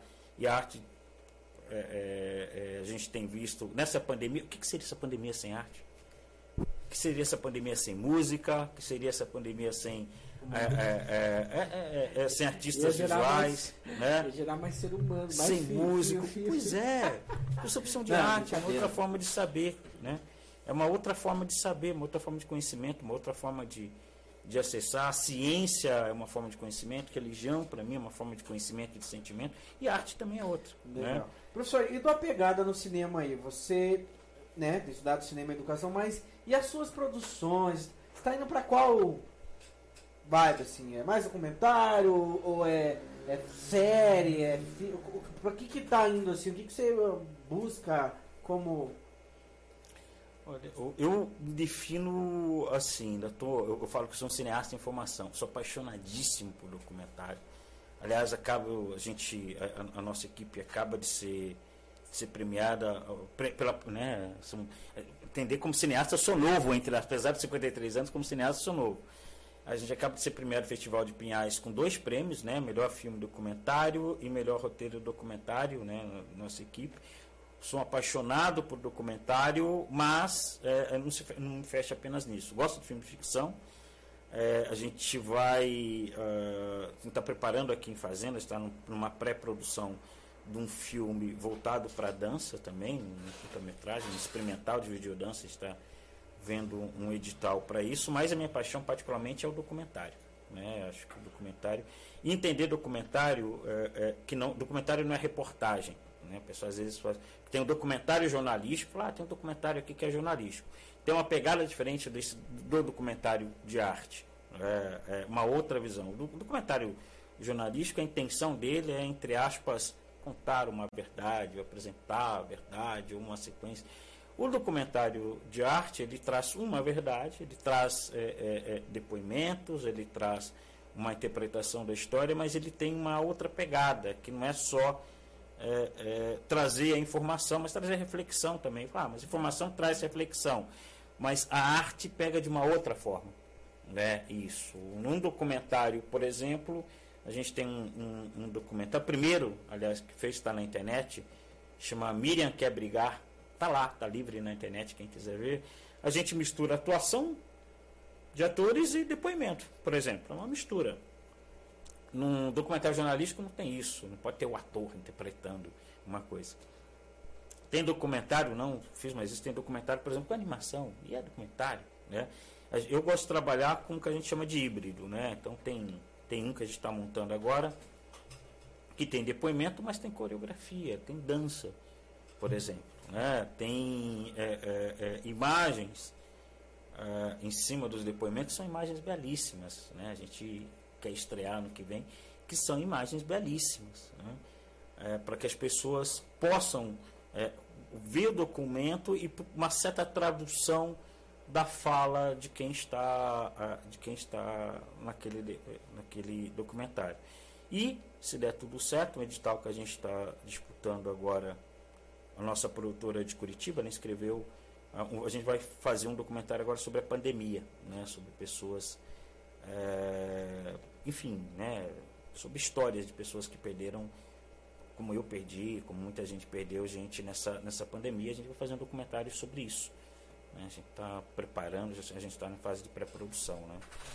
E tem um lado também que é o cinema educação, que é ensinar cinema, né, que é uma coisa é, é, tem, um, tem, um, tem um sonho que eu vou revelar aqui, que é a gente poder fazer um cineclube, né, futuramente com parceria aqui em Fazenda Rio Grande, que é um, um instrumento, um espaço público, vamos ver, fazer um cineclube aqui, falar sobre cinema, discutir sobre cinema, porque é, quer queira, quer não, o audiovisual faz parte no celular, na telinha, na telona dessa que é televisão, no cinema, ele está onipresente, né? É, o audiovisual está onipresente para a gente. Né? A gente precisa discutir, precisa conversar, fazer um falar aqui uma fala do, do Manuel Rangel num curso que foi presidente da Ancine, né? Convite nosso na universidade. Ele falou, as pessoas precisam, assim como as pessoas, é, é, é importante alfabetizar as pessoas, né, para que elas façam interpretação de texto, é importante ensinar a linguagem cinematográfica, porque a gente está precisando interpretar a imagem. Né? As pessoas precisam começar a, a, a, ter uma visão crítica da imagem, saber como uma imagem é, é, é produzida, saber o que é para produzir, que efeito aquela imagem tem intenção de se produzir aquela imagem, né? E a gente vive uma época é, é, em que interpretar a imagem é fundamental, né? É só ver, né? Quando a gente tem alguém que é, é, eu costumo falar para meus alunos às vezes quando eles, vão, eles me pedem uma opinião sobre a situação atual, eu falo de um país fictício, né? Falo, olha, imagina um Vamos pensar num filme aqui em que tenha um presidente muito louco que fale besteira. 535 mil mortos e o cidadão escatológico, falando de coisa de esgoto, saindo de moto, em vez de vamos juntar todo mundo, como é que vamos salvar a vida, né? Cadê o ministério? Vamos juntar, vamos, como é que, qual que é melhor, quais são as melhores decisões aqui, né? Para, para, enfim, para saúde de um povo, né? É, ao invés disso, vai passear de moto, vai. A gente precisa interpretar essas imagens, né? Elas não, elas não acontecem à toa, né? E, elas não são inéditas, elas não são inéditas na, no, na Itália é, do Dutti, né? A Itália fascista tinha imagens de passeios de moto, né? Na Alemanha de Hitler, né? É, é, não se discutia a fome, né? Tinha alguém fazendo um discurso sempre culpando alguém, né? Sempre culpando alguém, sempre. Então assim, essas imagens elas repetem, né? Elas repetem, elas não causam e, e, e, o mundo e o mundo quando descobriu aquele volume de mortos que deu a Segunda Guerra Mundial nos campos de concentração ficou chocado. Como é que isso existiu? Ou agora as pessoas ainda a impressão que eu tenho é que não caiu a ficha. E eu acho que a gente que é da que é, que é da arte, que a gente que é educação, mas principalmente a gente que é da arte tem essa tem essa função de, de, de trazer e às vezes é, é, é, é, só informação não basta. Estou falando aqui, ó, são 535 mil mortos. Né? O Daí Rodrigo Santos, meu pai está tá aí, está nesse, tá, tá, tá nesse número, por exemplo. Né? É, só um instantinho. Então, é, são pessoas, né, cara? Então não são, não são números. E eu acho que a gente que é da arte, a gente pode trazer isso pode trazer histórias, pode trazer representação de histórias que as pessoas se tocam. Não se toca com, com, com o jornal X ou Y, mas se toca com filme, uma pintura, com uma dança, com uma música, né? com, com, com um poema. Né? Isso pode, de repente, tocar a pessoa que não processou a informação. E criticar, saber é, é, é, como criticar a imagem, eu acho que é, um, que é uma das coisas importantes agora. Assim também, com música, um, um artesanato, às vezes aquilo pode tocar mais uma pessoa do que horas de jornal. É, entrando nessa. Entrando não, só tá continuando esse tema do cinema, mas falando um pouco assim especial, é, você falou ali, citou que a gente, na época, a gente trouxe alguns, alguns alunos, cineastas sobre cinema negro. É, cinema negro não, mas cinema. É, que a gente pode falar? É o cinema é, negro brasileiro, é isso mesmo. É, é isso mesmo. Cinema, cinema negro é, brasileiro. Qual a importância de, de, de, de, de que você vê de, de, de, valorizar essa, essa produção do, do, do negro, o cinema negro brasileiro? Qual que é a, você vê que é, há essa necessidade de você, vamos supor, é, você faz teu, teu filme lá, né? Vai lançar o filme. É, lá no filme não vai estar lá que você é o Oda produtor negro, né? Que, como que é que, que, que se trabalha isso na sociedade? Então, é, nossa, maravilhoso poder, essa oportunidade de poder falar né, sobre cinema negro brasileiro. Por que, que é importante que se fale, né, que se produza cinema negro brasileiro? É, primeiro, queria dizer assim, que nem todos, todos os filmes que eu produzo são histórias, particularmente de pessoas negras. Eu tenho um filme, tenho dois filmes, né, que um é o, o Oito Quadras, é um curta-metragem que a gente já está concorrendo é, a festival. É, e tem um, inclusive com a participação de, de artistas aqui do, de, de, Fazenda Rio Grande, que é o Renato, né, que tem o nome de Renato Beach, né, que é uma figura que, que grava o rap, tem, tem é um produtor de vários é, cantores de rap aqui do, do, de Fazenda Rio Grande, e a Pamela Santos, que é, uma, que é do Fazenda Renato Rima. Né. Salles. Né? Renato, Renato Salles, Renato Beat, né? Renato Salles. É, Renato Beat, não. Renato, acho que ele tava assistindo, ele mandou boa noite agora. Pô, olha aí, da... grande cara. Então, pois é, né? Você já sabe que a obra dele e da Pamela Santos, né? Que é do Fazenda Rima, é, que compôs uma música, trilha original do, do, do, filme, do documentário que a gente chama de Gritos, é, Gritos da Memória, são filmes que especificamente falam da comunidade negra, né? Um que fala de cinema, que é o Oito Quadras, que é o último filme que a gente fez agora, é, final do ano passado em Curitiba e o Gritos da Memória, que é o que a gente chama de filme de montagem. São cenas que a gente já tinha montado, filmes que a gente tinha usado, a gente acabou montando e fazendo um, um documentário. A grande importância é do cinema negro brasileiro é dos negros se verem na tela. A gente tem é, é uma grande parcela da população negra no país e negros e negras se cansaram de ver como bandido, empregado, né? ou é bandido, ou é empregado, empregado ou empregada, né? Ou é escada para alguém, por exemplo, a gente tem um grande ator, só para citar um dos grandes nomes do cinema, grande Otelo, que o nome dele não aparecia muitas vezes no letreiro. Se as pessoas sabem disso, muitas vezes não aparecia, ou aparecia pequeno, ou não aparecia o nome dele em cartazes de, de, de, de cinema. Né? Então, e para contar outras histórias de negros e negras também, que não é só é, é, que não é só favela, que não é só bandidagem, que não é só que é o que aparece muitas vezes. Então, fazer, eu, eu, eu conheço produtores, né, estud, é, estudiosos de cinema negro brasileiro, que a gente trouxe aqui o dia foram o Andrei Bueno, jovem cineasta, premiado, Karine Martins, né, que é documentarista, e também está fazendo doutorado agora, se formou na, na, na Unespar, está fazendo doutorado agora, se não me engano, na Universidade Federal Fluminense, trabalhando sobre a questão do cinema uh, negro brasileiro. Tem a Bela Souza, que é do SATED, né, que é uma produtora aqui do Sindicato dos Artistas do Estado do Paraná. Uh, tem a Bea Gerolim, que é uh, diretora de arte, fez parte de filmes premiados, premiado no Brasil e fora do Brasil. Então a gente tem, tem o Marcel Chimansky, que é um ator que a gente teve um prazer de, de trabalhar, que mora aqui em Curitiba. Marcel Malê Chimansky, que fez parte do filme Estômago, está na Netflix, inclusive, né? E do Alice Júnior, que fez um baita de um sucesso aí. Uh, então, assim, então a gente tem atores, e eu estou falando isso de, de, de, gente, pessoal aqui do Paraná, né? Uh, mas a gente tem uh, um, um, grande número de artistas e atores e produtores e diretores de cinema que estão começando a contar né, as suas histórias, né? A SPCine, por exemplo, pela primeira vez vai ter um, um, uma diretora negra, né, comandando a SPCine, que é a empresa de fomento de cinema em São Paulo.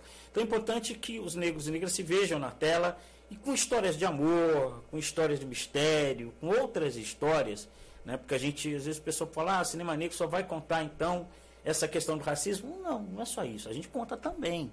Também tem né? É, é, esse filme que eu falo que eu fiz oito quadras, que fala oito quadras porque é uma é, é, é uma caminhada. Não sei se você já teve a oportunidade de, de ir a pé da Cinemateca de Curitiba ao Cine Passeio, né? É, são oito quadras, né? Então era um festival no passado de 8 milímetros, então foi, foi, uma série de soma de 8, né? Era festival de 8 milímetros, a gente ganha, foi a primeira vez que eu filmei em película, ganha a fita, a gente tem a câmera, que é aquela foto que você te viu, que são câmeras Super 8 que eu tenho, é, que é uma câmera antiga. Então eram oito quadras, oito diretores, quatro homens, quatro mulheres, né?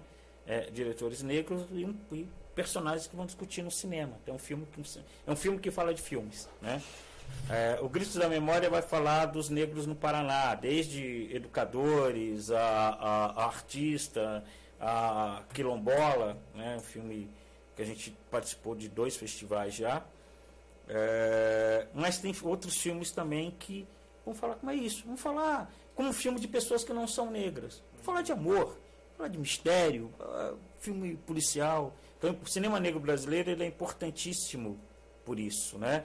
E, e Diego, vai lembrar que a gente trouxe filmes infantis, né? Porque era uma plateia infantil.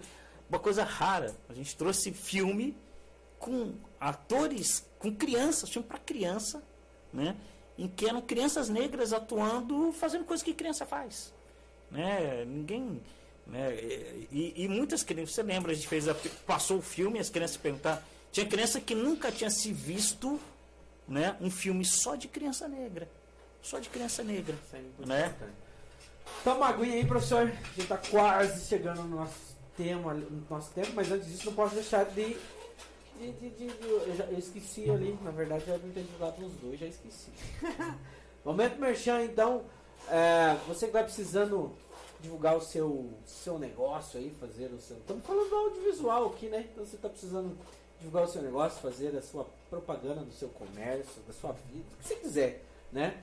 É, chame a Set Frame, vídeo e produções, né? Vídeo comunicação? Eu sempre esqueço. Vídeo comunicação. Set Frame tem aí, não sei se o Léo colocou o site, mas é muito fácil, é setframe.com.br.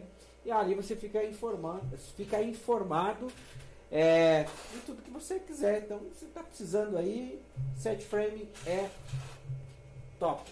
Beleza? E já aproveitando, como eu, nós estamos com o tempo curto, também se você está precisando de reformar, vai mudar, fazer uma manutenção da sua casa lá, da parte elétrica, Suíte Soluções tudo que você precisa, colocar LED, sei lá, trocar um disjuntor, tá, tá dando curto, tá querendo. Suíte Soluções. Tá? Nas redes sociais, lá no Facebook. Só entrar no Facebook lá, procurar como Suíte Soluções ou no Instagram e solicitar o seu orçamento. E também não podemos é, é, é, esquecer também da área de sonorização e iluminação. Então, se você agora não, mas está quase, está quase, se Deus quiser, vai passar e aí nós vamos poder se aglomerar, vamos poder fazer festa. Aí você vai poder contratar é, uma empresa aí para fazer sua festa, seu casamento, seu aniversário. É, som e CIA, sonorização e iluminação, então se você está precisando, aí tá, igual de pós-pandemia vai precisar mais. Agora quase não, mas se precisar do carro de som para divulgar sua empresa aí, é, contrate a Soncia também. Pelas redes sociais você encontra aí mais informações. Beleza, gente? Voltando aqui, professor, nós vamos para o momento agora, o momento clichê. É, que é, eu falo uma, uma, uma palavra e aí você vai comentar sobre ela, né? Pode... Não precisa estender bastante. é, e assim, e aí nós estamos falando de cinema, estamos falando de audiovisual. É, eu não tinha isso e não tenho ainda, não sei se pode acontecer lá na frente ou não. Mas essas palavras que eu venho falando para todos é, os que participam aqui acabam sendo as mesmas. E esses dias, eu até comentei com a, com a Lu que estava aqui semana passada, eu falei, nossa, esses dias eu saí daqui e falei, cara, futuramente daria um documentário muito interessante de você. É, de, um, documentário, um documentário muito interessante dessas palavras que eu falo, é a diferenciação de respostas. Por quê? Hoje você que é, você é professor, é, é da área de cinema, tem um olhar é, de, de, de, de, movimento, de militância, né, é, é, que vai responder essas, essas palavras, vai falar sobre, vai falar sobre esse assunto da forma que você acha que tem que ser. Mas também eu já tive aqui pessoas que não têm o mesmo pensamento que você. Né? São outras pessoas. Eu tive pastores, pessoas evangélicas, pessoas é, espíritas, pessoas católicas, tal, tal, tal, tal, tal, tal, que cada resposta é uma diferenciação. Mas que os temas são um pouquinho mais polemizados, são é, é umas coisas, discussões da sociedade é, que já está mais de um século aí, né? É, eu tenho, eu, eu, minha pós-graduação foi em cultura, então lá tive aula com o professor emérito lá, que ele é no Brasil inteiro ele, ele é citado como crítico da cultura, que é o Teixeira, Fernando Teixeira, mas ele é, é, é nos livros que você vai falar sobre cultura, ele sempre é citado como crítico da cultura e ele levanta uma, uma, um questionamento lá de qual que é a cultura do século XXI. Né? Porque a gente tem levantado várias, eu não vou dizer bandeiras, mas vários é, é, questionamentos que já vem do século XIX, já vem do século XX, e aí ele levanta qual que é a cultura do século XXI. Né?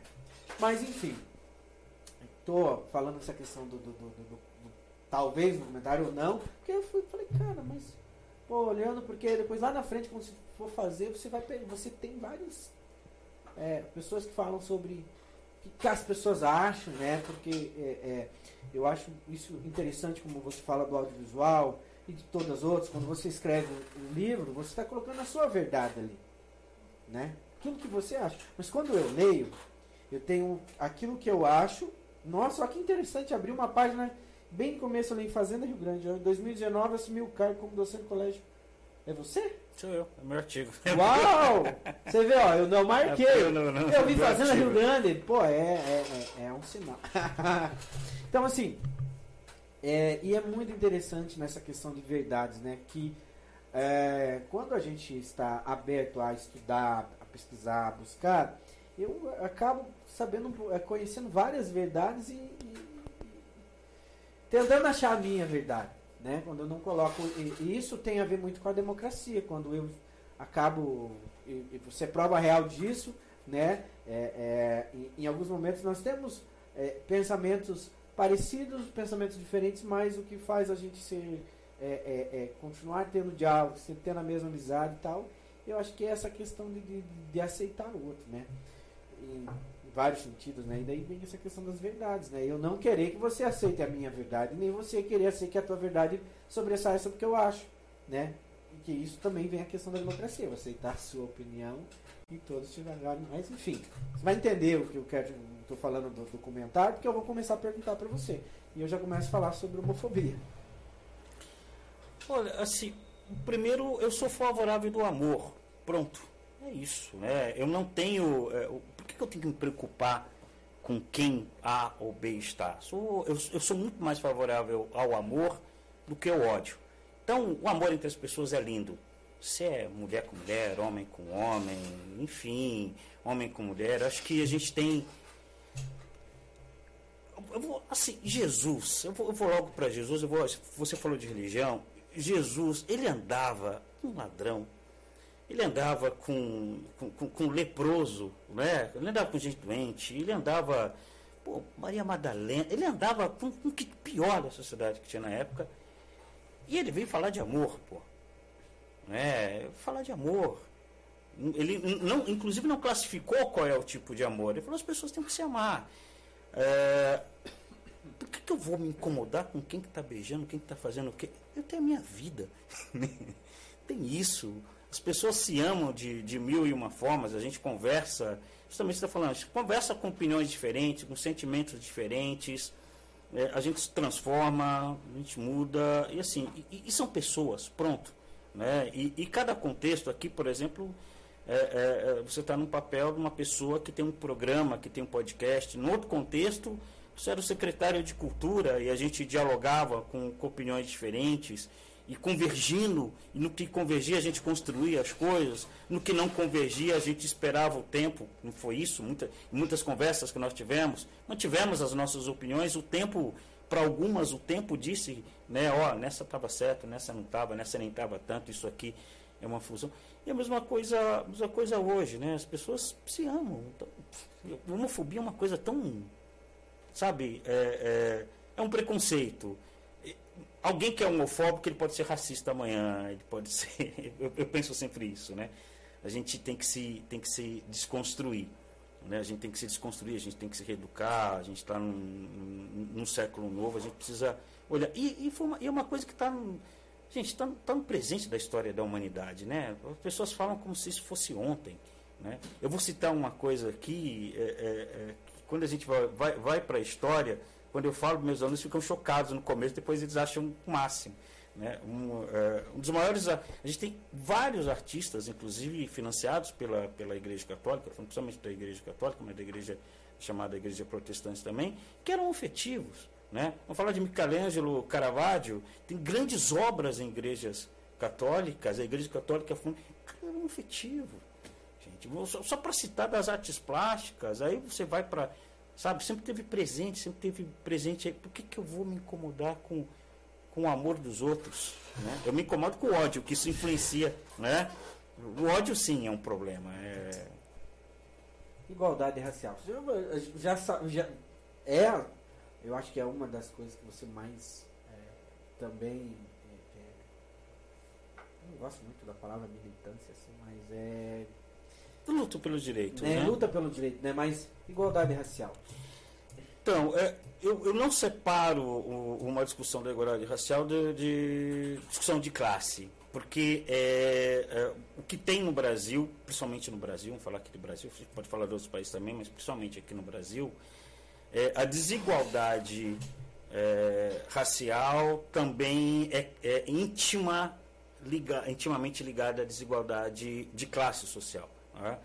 É, os negros, você é negro, eu sou negro, os negros e negras nesse país é, continuam, continuam construindo a riqueza nesse país. Continuam construindo a riqueza, a maior parte da população. Né? Então, o que, o que há necessidade de, de duas coisas? Primeiro, de maior distribuição de renda, que eu acho que já começa dentro disso você ter outros debates em questão da igualdade racial. Não é não é diferença só porque você é branco ou sou negro. A questão não é essa, é econômica também. Porque uh, há necessidade de entender que a gente, eh, nós somos ricos quanto humanidade pela diversidade. Né? Isso é que nos torna ricos. A cultura, a diversidade étnica, a diversidade genética. Isso é que nos fortalece eh, eh, como seres humanos. Isso é que nos fortalece no Brasil como sociedade. Então não é possível de falar nação sem falar das diferenças, sem falar é, é, das nações indígenas que estão sendo massacradas atualmente, sem falar a, é, da tradição é, é, de afrodescendente e, e mesmo dos brasileiros que hoje, os afro-brasileiros, não há como falar de diversidade cultural, científica, é, religiosa, sem falar disso, né? Então, falar de, de, de, igualdade racial, eu acho que é, é, falar de igualdade econômica, de igualdade de oportunidades, de reconhecimento da diversidade do país. Porque eu não, eu não quero ser mais que o outro, né? não é isso. Eu não quero ser mais que. Eu quero que as pessoas. É, é, falar até de uma coisa semana passada. Eu fui. Não vou citar a loja, né? Eu, eu fui comprar esse boné semana passada, que eu raspei a cabeça, lembra? E vou até uma coisa é, é, é, tragicômica aqui, né? O cabelo estava grande e eu gosto muito de mascar chiclete. E eu cuspi o chiclete, o cabelo. Tentei eu mesmo resolver com a tesoura. Eu tenho uma máquina em casa, ficou aquela tragédia, né? Então consulte, você disse que vive vindo barbeiro aqui, eu devia ter ido no barbeiro. Né? Resolvi, tentei resolver sozinho, não deu certo. É, raspei o cabelo, semana passada estava em Curitiba, esfriou, comprar um enfim, vou comprar, a gente se acostuma, né? Eu entrei numa loja, uh, não tinha nenhuma pessoa negra. Tá, tudo bem, eu não fico procurando pessoas negras. O problema é que isso, é, é, o fato de ressaltar isso é que as pessoas me olharam como se eu fosse um marciano. Aí quando eu disse, olha, eu quero uma boina assim, assim, assado, a pessoa falou o preço para mim, falou devagar, olha, tem, mas custa tanto. Pô, entrei na loja para comprar. Eu posso não comprar, o preço pode ser caro naquele momento, posso não ter o dinheiro naquele momento, mas ela falou do, de uma forma e as pessoas olhando. Aí quando eu peguei, paguei, aí, né, assim. Então tem, tem coisas que não precisam ser ditas, mas eu gostaria de. Eu entrei lá, tá, o preço é tanto, vai levar, não vai levar, pronto, acabou isso. Né? Sem, isso sem N outras histórias, né? Ou uh, uh, uh, uma coisa mais grave, que eu falei extremamente banal, uma coisa mais grave dos assassinatos daquela, no Rio de Janeiro, 21 a 22 pessoas mortas. 21 pessoas mortas pela operação da polícia. Como? Como? Como? Como 21, 22 pessoas. Ah, vou na favela. Mas como? E as pessoas acham normal isso, né? Ou a quantidade de crianças que têm sido mortas. É, é, ou a quantidade de pessoas que têm que provar que elas não roubaram ninguém que estão com uma bicicleta. Ou a pessoa que é acusada de ser roubada a bicicleta porque é uma pessoa negra ou as mortes que são muito mais graves, né? O, o, em São Paulo, o ouvidor da polícia, o doutor Eliseu Soares, meu amigo, militando junto com o estudantil, é ouvidor da polícia militar. Tenho conversado muito, tenho debatido muito com a PM, converso muito com ele, nós nos ligamos a cada 15 dias para conversar. E o que a gente tem discutido muito é sobre preservação da vida. Então, a igualdade racial, para mim, é a primeira coisa, é a preservação da vida. Né? E aí, distribuição de renda, Aí passa a ter essas questões. E né? ligadinho aí com essas duas, com essas duas, com esses dois eixos, intolerância religiosa. Pois é, eu, eu, tenho, eu tenho uma formação multirreligiosa. Eu vou. A minha mãe, ela me educou em duas religiões. Né? Ela me educou na, na religião católica, fui batizado, crismado, tudo mais, e me educou no candomblé. E quando eu era criança eu não entendia por que, que a minha mãe me educava nas duas e eu, eu, eu, eu não entendia por que, que ela falou assim, olha, você precisa entender a sua origem enquanto família e você precisa entender as outras pessoas também. Você precisa respeitar as outras pessoas, precisa entender é, é, é, é a fé das outras pessoas e precisa, então estou te educando as duas religiões. Você escolhe a qual você quiser, ou não escolha nenhuma, mas você vai ter a consciência que você vai respeitar todas. E eu respeito todas. Né? Eu faço questão de respeitar todas, porque assim, a fé, ela, todas as religiões elas têm, né? Elas têm essa unidade do, do respeito, da comunhão, não é isso? É, e eu acho importante a fé é, um, é, é um, a religião é um conhecimento, é um outro tipo de sentir o mundo. É, é, quando a gente vê, eu fico pensando em arte, quanta arte foi produzida e é produzida por pessoas até hoje, né? Que tem como início a religião. Tem grandes artistas, grandes artistas de várias religiões, da judaica, da muçulmana, da católica, das, da, das religiões indígenas. Então as pessoas na sua fé elas têm a sua comunhão. Então eu acho um absurdo ter intolerância para qualquer religião. Qualquer religião. Né? Eu acho um absurdo é, é, as pessoas condenarem, por exemplo, ah, foram os evangélicos, não sei o que, que fizeram. Não, não foram. Foram algumas pessoas. Foram algumas pessoas. Você tem gente de, de, de, de boa fé em todas as religiões e tem gente de má fé em todas as religiões. Em todas. Né? A gente vê, não vou nem falar do presente, falar ao longo da história. Quantos massacres a Igreja Católica fez, quantos massacres a Igreja Protestante fez, quantos massacres a, a, a fé judaica fez, quantos massacres os muçulmanos fizeram, quantos massacres pessoas de, de, de, de religiões é, fizeram. E, no entanto, quantas milhões de outras tantas vidas foram salvas por pessoas dessas religiões? A gente tem, esse, a gente tem exemplo de cada religião de gente maravilhosa, de artistas e de religiosos mesmo, de todas as religiões todas, né? Então eu não, não entendo a, a, intolerância religiosa. Eu acho que tem que ser múltipla, acho que não existe. Eu desconfio daquele. Tem um conto do Machado de Assis, que é um conto muito interessante chamado A Igreja do Diabo. Falo muito rapidamente, né? O diabo chega no céu, Né? É, é, fizeram até depois um longa-metragem, uma adaptação, uma, uma, uma é, chamada Comédia Divina, né? fizeram uma adaptação cômica disso. Mas o genial mesmo é o conto. O diabo chega no céu um dia e fala, não, olha, não é justo o que acontece aqui, eu quero fundar minha igreja, Deus não está certo, porque né, eu tenho um monte de alma para mim, mas você tem uma vontade, você tem igreja. E enche o saco de Deus, Deus fala, ah, vai lá, vai lá fazer a tua igreja. Né? E o diabo vem para a terra, faz a igreja dele, e ele faz uma igreja que tudo é permitido. Tudo, tudo, tudo, tudo é permitido. Né? E ele disse, eu só quero que você me adore. Né? Você quer roubar? Roube. Né? Você quer é, é, trair a sua mulher? Traia. Você quer beber? Você quer se drogar? Faça o que você quiser. Você tem apenas que me adorar. E aí, com o tempo, foi um sucesso a igreja do diabo. Só que com o tempo ele começou a perceber que o cara mais sem vergonha, o mais ladrão, ia fazer uma doação escondida. Que o cara mais violento, de uma forma escondida, ia fazer caridade, ia recolher gente na rua, ia cuidar do doente. Então ele começou a perceber, e aí ele, pô, peraí, ele foi lá para falar com Deus. Ele falou: olha, dá certo não, essa humanidade está insatisfeita, é um absurdo essa humanidade. E aí começa a encher o saco de Deus, Deus enche o saco dele, manda ele, fala, ah, encheu o saco do diabo, manda o demônio para o inferno. Fala, ah, se encheu o saco, vai para o inferno. Né? E aí no final o que, que acontece? Deus, isso, isso no conto, isso no conto, Deus ele entende a humanidade, ele entende, igual o livre-arbítrio, ele entende que a humanidade é contraditória. Por isso que Deus dá o perdão. Porque Deus entende que o discurso, a humanidade é contraditória. O diabo não.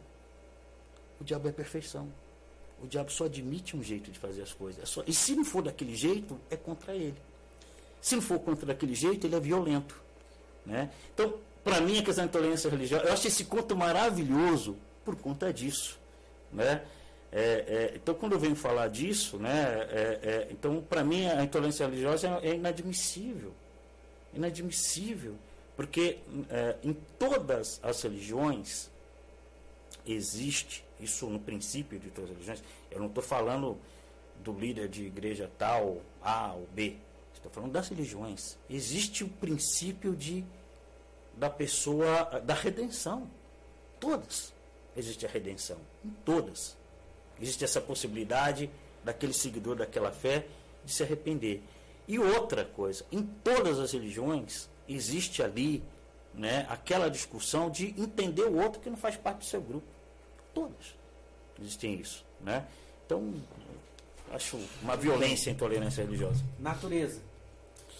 Então, eu não sou romântico em relação à natureza. Eu acho que a natureza é uma riqueza é, que deve ser, é, que ela deve ser muito bem administrada. A gente está vendo agora esse período de seca.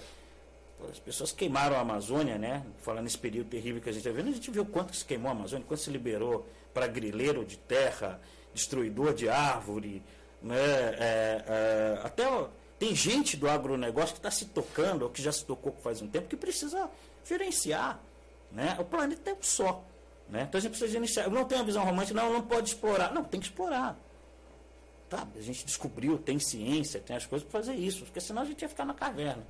Eu acho que há necessidade que se explore, mas há necessidade de uma administração muito grande, de se mudar uma, uma visão de consumo que se tem hoje, né? da visão extremamente consumista é, é, é, que se tem hoje, em que você isola as pessoas. Volto de novo a falar que essa questão da, da natureza é uma questão de classe. E a gente está vendo as nações indígenas, o que a lei, a legislação que foi aprovada agora recentemente no Congresso Nacional, em que dá para o Congresso Nacional o poder de demarcar terra indígena. Vai acabar com terra indígena. Vai acabar. As pessoas precisam. Quem mais preserva a natureza do que as nações indígenas. E não vamos muito longe, não, vamos falar aqui do Paraná. Eu fiquei espantado, aliás, é, é, é, com, com, as, tive contato com as nações Caigangue e Guarani, que a gente tem no Paraná. As pessoas não nós somos ignorantes em relação aos indígenas. Acha que indígena é um tipo só que tem. Para falar de natureza, não, tem no Brasil como não falar de, de, de, comunidade quilombola e de comunidades, comunidades indígenas. As pessoas acham que indígena é só um tipo. Não tem, tem várias nações. Tem 80, 80 línguas, pelo menos, mais ou menos, de línguas de nações indígenas. Cada indígena nesse país é pelo menos bilíngue. Tem um são trilíngue, quadrilíngue, porque ele tem que falar a língua dele, a língua da outra nação indígena, dos povos que estão em volta dele, mais o português, mais o espanhol. E o cara, ah, gente é burro. Não, não é. Ah, mas porque é índio isso? Eu falei, gente, primeiro que não é um só. Tem, a gente tem aqui em Curitiba, na região, tem, tem aldeia indígena, Caigangue, tem uma. Achei interessantíssima informação, que é uma aldeia Caigangue Guarani. Né? Então a gente tem, nós somos ignorantes, por exemplo, eu estou falando de natureza, para começar a falar disso. E o outro, é, a outra questão é isso, é de gerenciar, com, de seguir lei, de gerenciar, de botar um pé no freio numa, numa, a, num, num consumo desenfreado, de, rique, de ficar rico rápido, né? não se importando com a coletividade. Vide né, é, o que aconteceu em Minas Gerais, né, as barreiras né, é, é, das usinas que aconteceram em Minas Gerais, da Vale e de outras empresas que, que fizeram. Aquilo é ambição para crescer rápido, para enriquecer e dane-se as comunidades. Então, pensar na natureza, eu não penso ela dessa maneira, ai, românticazinha, coisa tal. Não, acho que tem que gerenciar, são bens que a gente tem que ter, tem que ter é, é, a participação. A natureza ela tem que ser gerenciada para a coletividade. Não é? Então, chuva é um bem coletivo, rio é um bem coletivo, o mar é um bem coletivo.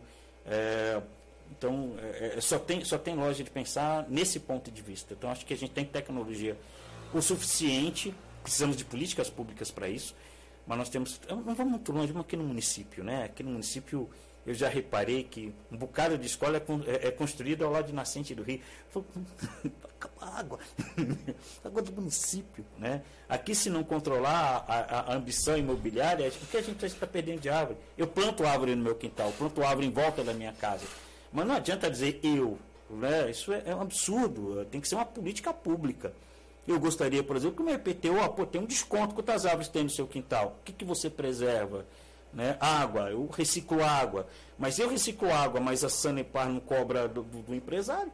Né? Quem gasta água, quem gasta volume de água? Eu na minha casinha ou o empresário? O empresário. Tem lá a regulação no, no, no, empresário, que tem que ser. E eu também sou, porque eu tenho uma produtora, mas que responsabilidade social eu tenho? Que que se, quem ganha mais, quem gasta mais, tem que pagar mais, tem que ter posto, tem que ter isso. Então isso é gerenciar, eu acredito, né? Sem uma visão romantizada. Legal. Pós-pandemia. Pós-pandemia, a gente espera muita coisa, né? Acho que pós-pandemia é uma das grandes. Primeiro é estar vivo. Não, é, é, é, é principal. Eu acho que nós vamos, uh, uh, por um tempo, a, a, cada, a cada grande, grande ciclo de doenças que a humanidade passou, ela cria novos hábitos, né? Ela cria novos culturas. Mas falando aqui do nosso contexto, é, vou falar de dois. Acho que vou falar de um no macro e um no micro. No micro vai ser poder abraçar as pessoas, né? É, hoje eu falei com o Léo aqui, como eu falei, ele é muito gentil. Eu falei, Léo, bota máscara, que já tem dois sem, um distante do outro, coisa e tal. Mas não precisa fazer mais isso, né? Da gente poder, é, é, é com tranquilidade, estar tá sem neurose, sem medo de perder alguém. Acho que é, da gente mudar os hábitos, de, né, de, de mudar os hábitos, fazer isso aqui, principalmente de abraçar as pessoas. Acho que o, o primeiro é isso, de fazer o encontro, né? Encontro com a família, encontro com os amigos. Tudo bem que tem gente que está fazendo isso agora, não se ligou, né? Porque não acabou essa história. É, eu lamento, vou querer visitar o túmulo do meu pai, não pude, foi horrível. Meu irmão escreveu a morte do meu pai nesse contexto, foi, um, foi horrível, uma pessoa, sabe, sem poder contato.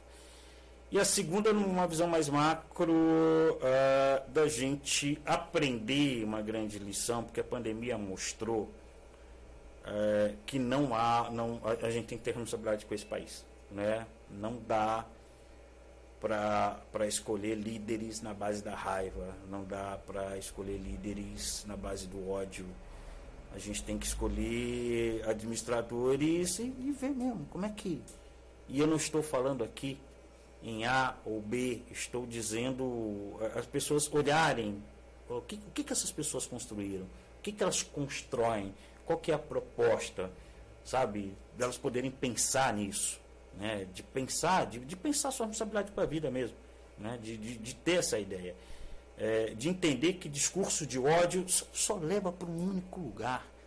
Discurso de ódio só leva para a morte. Eu já dizia isso, né?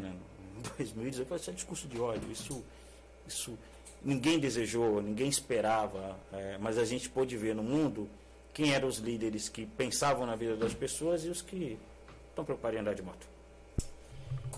Muito bem. E também, é, não menos importante, Mas assim, é. Deus. Falamos de intolerância e tal, mas cada um tem um pensamento, né? Deus pra você. Olha, eu, eu vejo que Deus é uma presença muito grande nas pessoas. Eu acho que não tem é, maior presença do que as pessoas que formulam, que pensam sobre isso. Eu não fico, eu particularmente não, como disse, eu tive, eu tive duas educações religiosas, né? É, e se tem uma coisa, eu adoro ler texto religioso, se tem uma coisa que eu, que eu, que eu adoro, leio de várias religiões, coisa e tal. Quando as pessoas vão pensar em Deus, acho que uma coisa que tem é, é, é principalmente as pessoas. Eu não sei o que, que vai ser depois da morte. Ah, mas você não tem uma fé que vai para um, um lugar com nuvem, com uma pessoa barbuda, ou você fez mal, você vai para o inferno.